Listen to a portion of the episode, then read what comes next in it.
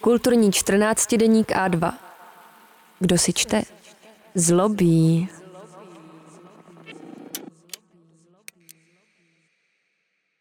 Franco Moretti, nejlepší spojenci upíra. Marxistická interpretace Stokrova románu Drákula. Hrabě Drákula je šlechtic jen v částečném slova smyslu. Jonathan Harker, londýnský realitní makléř, který pobývá na Drakulově zámku a jehož denník otvírá Stokrův román, s úžasem poznamenává, že Drákula postrádá to, co dělá člověka šlechticem, a sice služebnictvo. Drákula se snižuje k tomu, aby kočíroval koně, vařil, stlal postele a uklízel své sídlo. Hrabě totiž četl Adama Smise. Ví, že sluhové jsou neproduktivní pracující, kteří snižují příjem toho, kdo si je vydržuje. Drákulovi chybí i další rys aristokratů. Nápadná konzumace. Nejí, nepije, neholduje sexu ani nákladnému oblékání, nechodí do divadla ani na lov, nepořádá hostiny a nestaví honosné domy. Potěšení není ani cílem jeho násilností. Drákula, na rozdíl od Vlada III. řečeného napichovač, historického předobrazu Drákuly, i od všech upírů před ním, nenachází v prolévání krve potěšení. Krev potřebuje. Vyse jí přesně tolik, kolik je nutné a nikdy nezmarní ani kapku. Jeho konečným cílem není ukončit životy druhých z rozmaru, utratit je, nýbrž využít je. Jinými slovy, Drákula žije úsporně. Je to asketa, zastánce protestantské etiky. Nemá vlastně ani pořádné tělo, nebo lépe řečeno, nemá stín. Jeho tělo sice existuje, ale je nehmotné, smyslově nadsmyslné, jak napsal Marx o komoditě, či nemožné jako materiální fakt, jak Mary Shelleyová definuje netvora na prvních řádcích své předmluvy k Frankensteinovi z roku 1818. Reálně je nemožné fyzicky odcizit člověka jemu samému, dehumanizovat ho. Ale odcizená práce jako sociální vztah to umožňuje. Existuje společenský produkt, který nemá fyzickou podstatu ani užitnou hodnotu. Má však hodnotu směnou. Tento produkt, jak tušíme, jsou peníze. A když Harker proskoumává hrad, najde jedinou věc, jak píše ve svém deníku. V jednom koutě jsem našel hromadu zlata. Zlato všeho druhu. Římské, britské, rakouské, uherské, řecké a turecké peníze, pokryté vrstvou prachu, jako by ležely dlouho pod zemí. Peníze, které byly pohřbeny, znovu ožívají, stávají se kapitálem a vydávají se dobývat svět. Takový je příběh upíra Drákuly. Kapitál je mrtvá práce, která ožívá jako upír jen tehdy, když se je živou práci a žije tím více, čím více se živé práce naloká. Tato Marxova analogie rozplétá metaforu upíra. Jak známo, upír je mrtvý a přesto mrtvý není. Je nemrtvý. Je to mrtvý člověk, který přesto dokáže žít díky krvi, kterou saje živým. Jejich síla se stává jeho silou. Jak upír sílí, živí jsou čím dál slabší. Kapitalista se neobohacuje úměrně své osobní práci nebo omezování své osobní spotřeby, jako je tomu u schromažďovatele pokladů, nýbrž úměrně tomu, jak vysává cizí pracovní sílu a donucuje dělníka zříkat se všech životních požitků, píše Marx. Stejně jako kapitál, i Drákula je hnán k nepřetržitému růstu, neomezenému rozšiřování svého panství. Akumulace je vlastní jeho povaze. Tomuhle tvoru, vykřikne Harker, tedy napomáhám přestěhovat se do Londýna, aby tam mezi četnými miliony londýnských obyvatel mohl po mnoho příštích století ukájet touhu po krvi a vytvářet nový a stále se rozrůstající okruh polodémonů, týjících z bezmocných. A tak se kruh stále rozšiřuje, říká Van Helsing později. A Seward popisuje Drakulu jako otce nebo zakladatele bytostí nového druhu. Konečným cílem všech Drákulových činů je skutečně vytvoření těchto bytostí nového druhu, pro něž najde nejúrodnější půdu logicky v Anglii. A stejně jako je kapitalista zosobněný kapitál a musí podřídit svou soukromou existenci abstraktnímu a neustálému pohybu akumulace, ani Drákula přitom není poháněn touhou pomoci, nýbrž prokletím moci, závazkem, kterému nemůže uniknout. Jakmile se někdo stane nemrtvým, vysvětluje Van Helsing, vyvolá u něho tato změna kledbu nesmrtelnosti. Nemrtví nemohou zemříti, nýbrž musí století za stoletím zvětšovati počet svých obětí a zvyšovati hrůzy tohoto světa, protože každý, kdo zahyne jako kořist nemrtvého, stane se sám nemrtvým a působí zhoubu dalších lidí. Kledba Drakulu nutí přinášet stále více obětí, stejně jako je kapitalista nucen hromadit majetek. Jeho povaha ho nutí usilovat o neomezenou moc, aby si podmanil celou společnost. Proto nelze s upírem koexistovat. Člověk mu musí buď podlehnout, nebo ho zabít, čímž osvobodí svět od jeho přítomnosti a jeho samého z prokletí. Když se nůž vnoří do Drakulova srdce, těsně předtím, než se rozpadne na prach, stane se to, co popisuje Mína. V onom zákmitu posledního rozkladu se mu na obličeji rozhostil výraz pokoje, který bych nikdy nebyla pokládala za možný. Probleskuje zde myšlenka očištění se od kapitálu.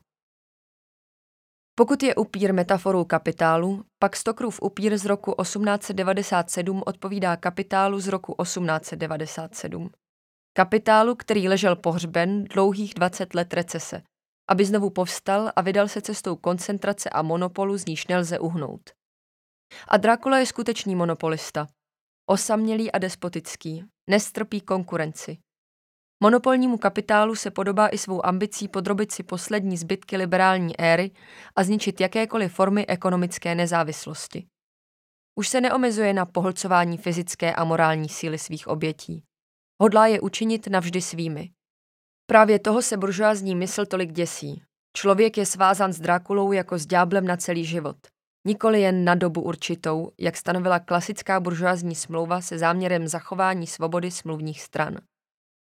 Upír, stejně jako monopol, ruší naději, že něčí nezávislost může být jednou vykoupena zpátky. Ohrožuje myšlenku individuální svobody.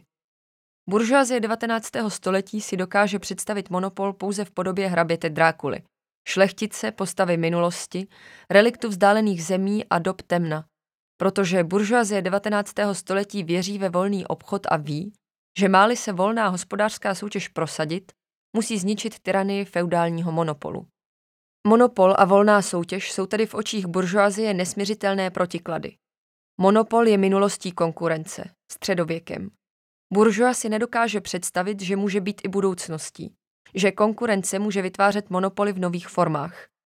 A přece existuje, opět Marxovými slovy, moderní monopol, který je negací monopolu feudálního, pokud předpokládá vládu konkurence, a který je negací konkurence, pokud je monopolem. Drákula je tedy zároveň konečným produktem století buržoazie i jeho negací. Ve Stokrově románu se objevuje pouze druhý aspekt, negativní a destruktivní. Byly proto dobré důvody. V Británii na konci 19. století byla monopolní koncentrace mnohem méně rozvinutá než v jiných vyspělých kapitalistických společnostech. Monopol tak mohl být vnímán jako něco mimo britské dějiny, jako zahraniční hrozba. To je důvod, proč Dracula není Brit, zatímco jeho antagonisté jsou Britové skrz na skrz. Kromě Van Helsinka, narozeného v Holandsku, další tradiční domovině volného obchodu a ještě jedné výjimky, k níž se dostaneme. Nacionalismus, obrana britské civilizace před zánikem, ostatně hraje v Drákulovi ústřední roli. Myšlenka národa je klíčová, protože je kolektivní. Řídí individuální energie a umožňuje jim odolat hrozbě. Pokud Drákula ohrožuje svobodu jednotlivce, samotný nemá sílu Drákulovi vzdorovat, natož ho porazit. Stoupenci čistého ekonomického individualismu, ti, kteří sledují pouze svůj vlastní zisk, jsou upírovými nejlepšími spojenci, aniž to ovšem tuší. Individualismus není zbraní, kterou lze Drákulu porazit. Na to jsou potřeba úplně jiné věci. Peníze a náboženství. Fungují jako jediný nedělitelný celek, jako peníze ve službách náboženství a naopak.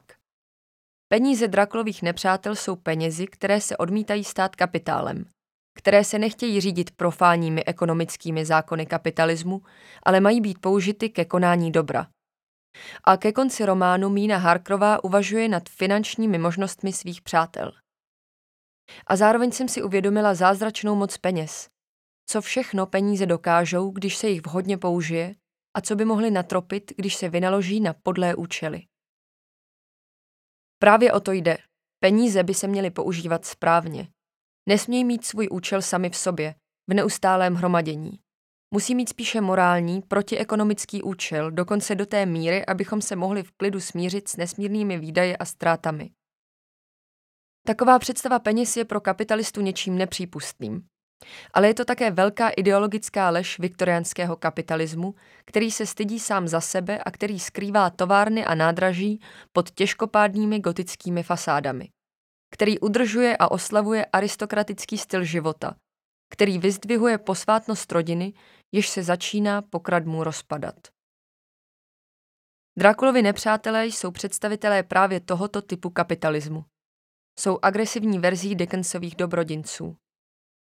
Svou doménu nacházejí v náboženské pověrčivosti, zatímco upír je jí paralizován. Krucifixy, hostie, česnek, magické byliny a podobné propriety přitom nejsou důležité kvůli svému vnitřnímu náboženskému významu, ale ze subtilnějšího důvodu. Jejich skutečná funkce spočívá v nastavení nepřekročitelných limitů upírovy činnosti. Brání mu vstoupit do toho či onoho domu, podmanit si toho či onoho člověka, provést tu či onu metamorfózu. Jenže stanovit upírovi kapitálu limity znamená zautočit na samotný jeho smysl. Upír kapitál musí být ze své podstaty schopen neustále expandovat, zničit vše, co ho v jeho konání omezuje. Náboženská pověra uvaluje na Drákulu tytéž limity, které viktoriánský kapitalismus proklamativně sám přijímá. Drákula jako kapitál, který se za sebe nestydí, je věrný své vlastní povaze a má cíl sám v sobě. Nemůže v těchto podmínkách přežít a tak se tento symbol krutého historického vývoje stává obětí hrstky farizejů a pokrytců, bandy fanatiků, kteří chtějí běh dějin zavřít pod zámek. To oni sami jsou pozůstatky doby temna. Upír je na konci příběhu definitivně poražen. Drákula a jeho milenky jsou zničeni. Mína Harkrová je na poslední chvíli zachráněna. Šťastný konec kazí jediný mráček. Při zabíjení Drákuly zemře také Quincy P. Morris. Američan, který pomáhal svým britským přátelům zachránit jejich národ. Tahle událost se zdá být logikou vyprávění nevysvětlitelná, přesto dokonale zapadá do Stokrova sociologického plánu. Američan Morris musí zemřít, protože je upír. Od svého prvního vystoupení je zahalen tajemstvím. Přívětivým druhem tajemství. Pravda, ale není na začátku sympatický i hrabě Drákula? Jak říká Lucy, je to moc milý chlapík, američan z Texasu a vypadá tak mladě a svěže, že se zdá téměř nemožné, aby už byl tak zcestovalý a zažil taková dobrodružství. Jaké cesty? Jaká dobrodružství? Odkud se vzaly jeho peníze? Čím se pan Morris živí, kde žije? Nikdo na to nezná odpověď. Přesto ho nikdo nepodezírá. Dokonce ani když Lucy zemře a změní se v upírku i hned poté, co dostala při transfuzi Morrisovu krev. Nikdo Morise nepodezírá, když krátce na to vypráví příběh o své klisně, vysáté do poslední kapky krve v pampách, jedním z těch velkých netopírů, kterým se říká upíři. Je to poprvé, co se v románu objeví slovo upír, ale zůstane to bez odezvy. Žádná reakce nenásleduje ani o pár řádků dál, když Morris divoce zasykne, kdo ji o tu krev připravil. Doktor jen zavrtí hlavou, jezdu vtipem v koncích. A Morris, uklidněný jeho nevědomostí, slíbí pomoc. Nikomu nepřijde podezřelé, když během plánování lovu upírů Morris opustí místnost, aby vystřelil na velkého netopíra, který na okení Římse naslouchá přípravám. A samozřejmě mine. Nebo když se Morris schová mezi stromy poté, co Dracula vtrhne do domu, což má jediný účinek. Ztratí Drakulu z dohledu, takže se rozhodnou lov odvolat. Víc toho Morris v Drakulovi neučiní. Byl by tedy naprosto zbytečnou postavou, kdyby se v kontrastu k ostatním nevyznačoval o ním tajemným soucitem se světem upírů. Dokud se situace pro Drákulu vyvíjí dobře, Morris se chová jako jeho komplic. Jakmile se Drakulovo štěstí otočí, změní se v jeho zarytého nepřítele. Morris Drakulovi konkuruje. Rád by ho po boji o starý svět nahradil. V románu neuspěje, ale ve skutečné historii jen o pár let později zvítězí. Je zajímavé si uvědomit, že Morris je spojen s upíry, protože Amerika si ve skutečnosti nakonec podrobí Británii a Británie se toho nevědomky obává. Rozhodující je však pochopit, proč Stoker Morris se nevykresluje jako upíra. Odpověď spočívá v buržoázním konceptu monopolu popsaném výše. Podle Stokra musí být monopol feudální, orientální, tyranský. Nemůže být produktem společnosti, kterou chtějí jeho hrdinové bránit. A Morris je přirozeně produktem západní civilizace, stejně jako Amerika vznikla z žebra Británie a americký kapitalismus jako důsledek britského kapitalismu. Udělat z Morise upíra by znamenalo obvinit přímo kapitalismus, nebo spíše obvinit Británii. Přiznat, že Británie zrodila monstrum. K tomu nesmí dojít. Morris tedy musí být obětován pro dobro Británie. Británie musí být chráněna před zločinem, jehož existenci nemůže uznat. A tak je Morris zabit náhodou. Bodne ho nožem cikán, jehož Britové nechají bez trestu uprchnout. Ve chvíli, kdy Morris zemře a hrozba zmizí, stará dobrá Anglie dá tomuto obzvlášť vlezlému a bezskrupulóznímu finančníkovi požehnání a přizná mu hodnost britského důstojníka. A tak, s úsměvem na rtech a bez dalších slov, skonal k našemu nejhlubšímu zármutku ten odvážný a šlechetný muž. Zní věta odkazující ke kliše hrdinsko-imperiální anglické literatury. Je třeba poznamenat, že to jsou poslední slova románu, jehož pravý konec nespočívá, jak je nyní jasné, ve smrti rumunského hraběte, ale v zabití amerického finančníka. Jedním z nejpozoruhodnějších aspektů Drákuly, ale i Frankensteina, který mu předchází, je vypravěčská struktura. Vezměme si už jen skutečnost, že v této síti dopisů, deníků, poznámek, telegramů, oznámení zvukových nahrávek a článků je vlastní narrativní funkce, totiž popis a řazení událostí vyhrazena pouze Britům. Nikdy nemáme přístup k Van Helsinkovu či Morrisovu pohledu a tím méně k tomu, jak situaci vidí Dracula. Řetězec událostí existuje pouze ve formě a smyslu, kterému vtiskla britská viktoriánská kultura. Právě tyto kulturní kategorie, morální hodnoty a formy vyjádření upír ohrožuje. A jsou to tytéž kategorie, formy a hodnoty, které se znovu prosazují a vítězí. Je to vítězství konvence nad výjimkou, přítomnosti nad možnou budoucností, standardní britské angličtiny nad jakoukoliv jazykovou odchylkou. V Drakulovi máme na jedné straně dokonalou a neměnou angličtinu vypravěčů a na straně druhé Morrisův americký dialekt. Drakulovi základní znalosti jazyka a Van Helsinkovi přešlapy. Dracula je nebezpečný, protože představuje nepředvídanou odchylku od britského kulturního kodexu. A stejně tak se maximální hrozba na úrovni obsahu shoduje s maximální neefektivitou a vyšinutostí anglického jazyka. V polovině románu, když se zdá, že Dracula ovládá situaci, se frekvence Van Helsinkových projevů výrazně zvyšuje a scénu opanuje jeho bizarní angličtina. Ta převáží proto, že anglický jazyk sice zná slovo upír, ale nedokáže mu připsat význam. Podobně jako britská společnost považuje kapitalistický monopol za nesmyslný výraz. Van Helsing tedy musí svou přibližnou a zkomolenou angličtinou ostatním vysvětlit, co je to upír. Teprve když jsou tyto pojmy přeloženy do jazykového a kulturního kódu angličtiny a kód je reorganizován a posílen, může se vyprávění vrátit k předchozí plynulosti. Začíná lov a vítězství se zdá být jisté. Je pak zcela logické, aby poslední věta byla, jak jsme viděli, oslavou spisovné angličtiny. V Drakulovi není žádný vševědoucí vypravěč, pouze jednotlivé, přesně oddělené úhly pohledu. Výpověď z perspektivy první osoby je jasným vyjádřením touhy udržet si individualitu, kterou si chce upír podrobit. Dokud však jde o konflikt mezi lidským individualismem a vampírskou totalizací, situace se pro lidstvo vůbec nevyvíjí dobře. Stejně jako systém dokonalé konkurence nedokáže odolat monopolu, nemůže se hrstka izolovaných jedinců postavit koncentrované síle upíra. Je to problém, jehož jsme již byli svědky v obsahové rovině a zde se znovu objevuje na úrovni narrativních forem. Osobitost vyprávění musí být zachována a zároveň musí být eliminován její negativní aspekt. Pochybnost, přecenění, neznalost či dokonce vzájemná nedůvěra a nevraživost protagonistů. Stokrovo řešení je geniální. Jde o to provést kritické srovnání a systematickou integraci různých úhlů pohledu. Ve druhé polovině Drákuly, tedy během honu, který začíná až po integraci, je přesnější mluvit o kolektivním vypravěči než o různých vypravěčích. Již neexistují, jak tomu bylo na začátku, různé verze jedné epizody, což byl postup, který vyjadřoval nejistotu a omylnost individuálního popisu.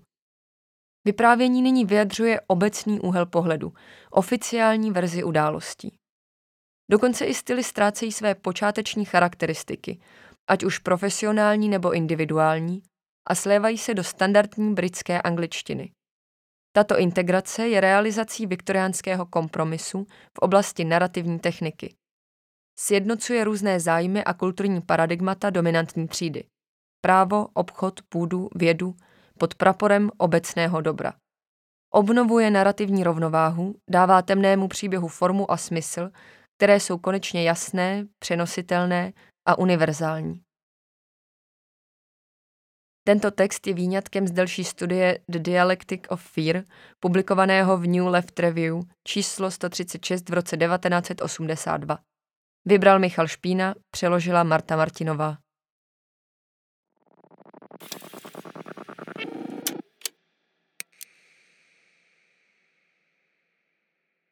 Pokud se vám audioverze našich článků líbí, předpleťte si i tištěnou nebo elektronickou verzi A2, případně nás podpořte na Doniu v naší kampani A2023. Jedině díky vašim příspěvkům a předplatnému můžeme vytvářet audio obsah dostupný zdarma. Děkujeme.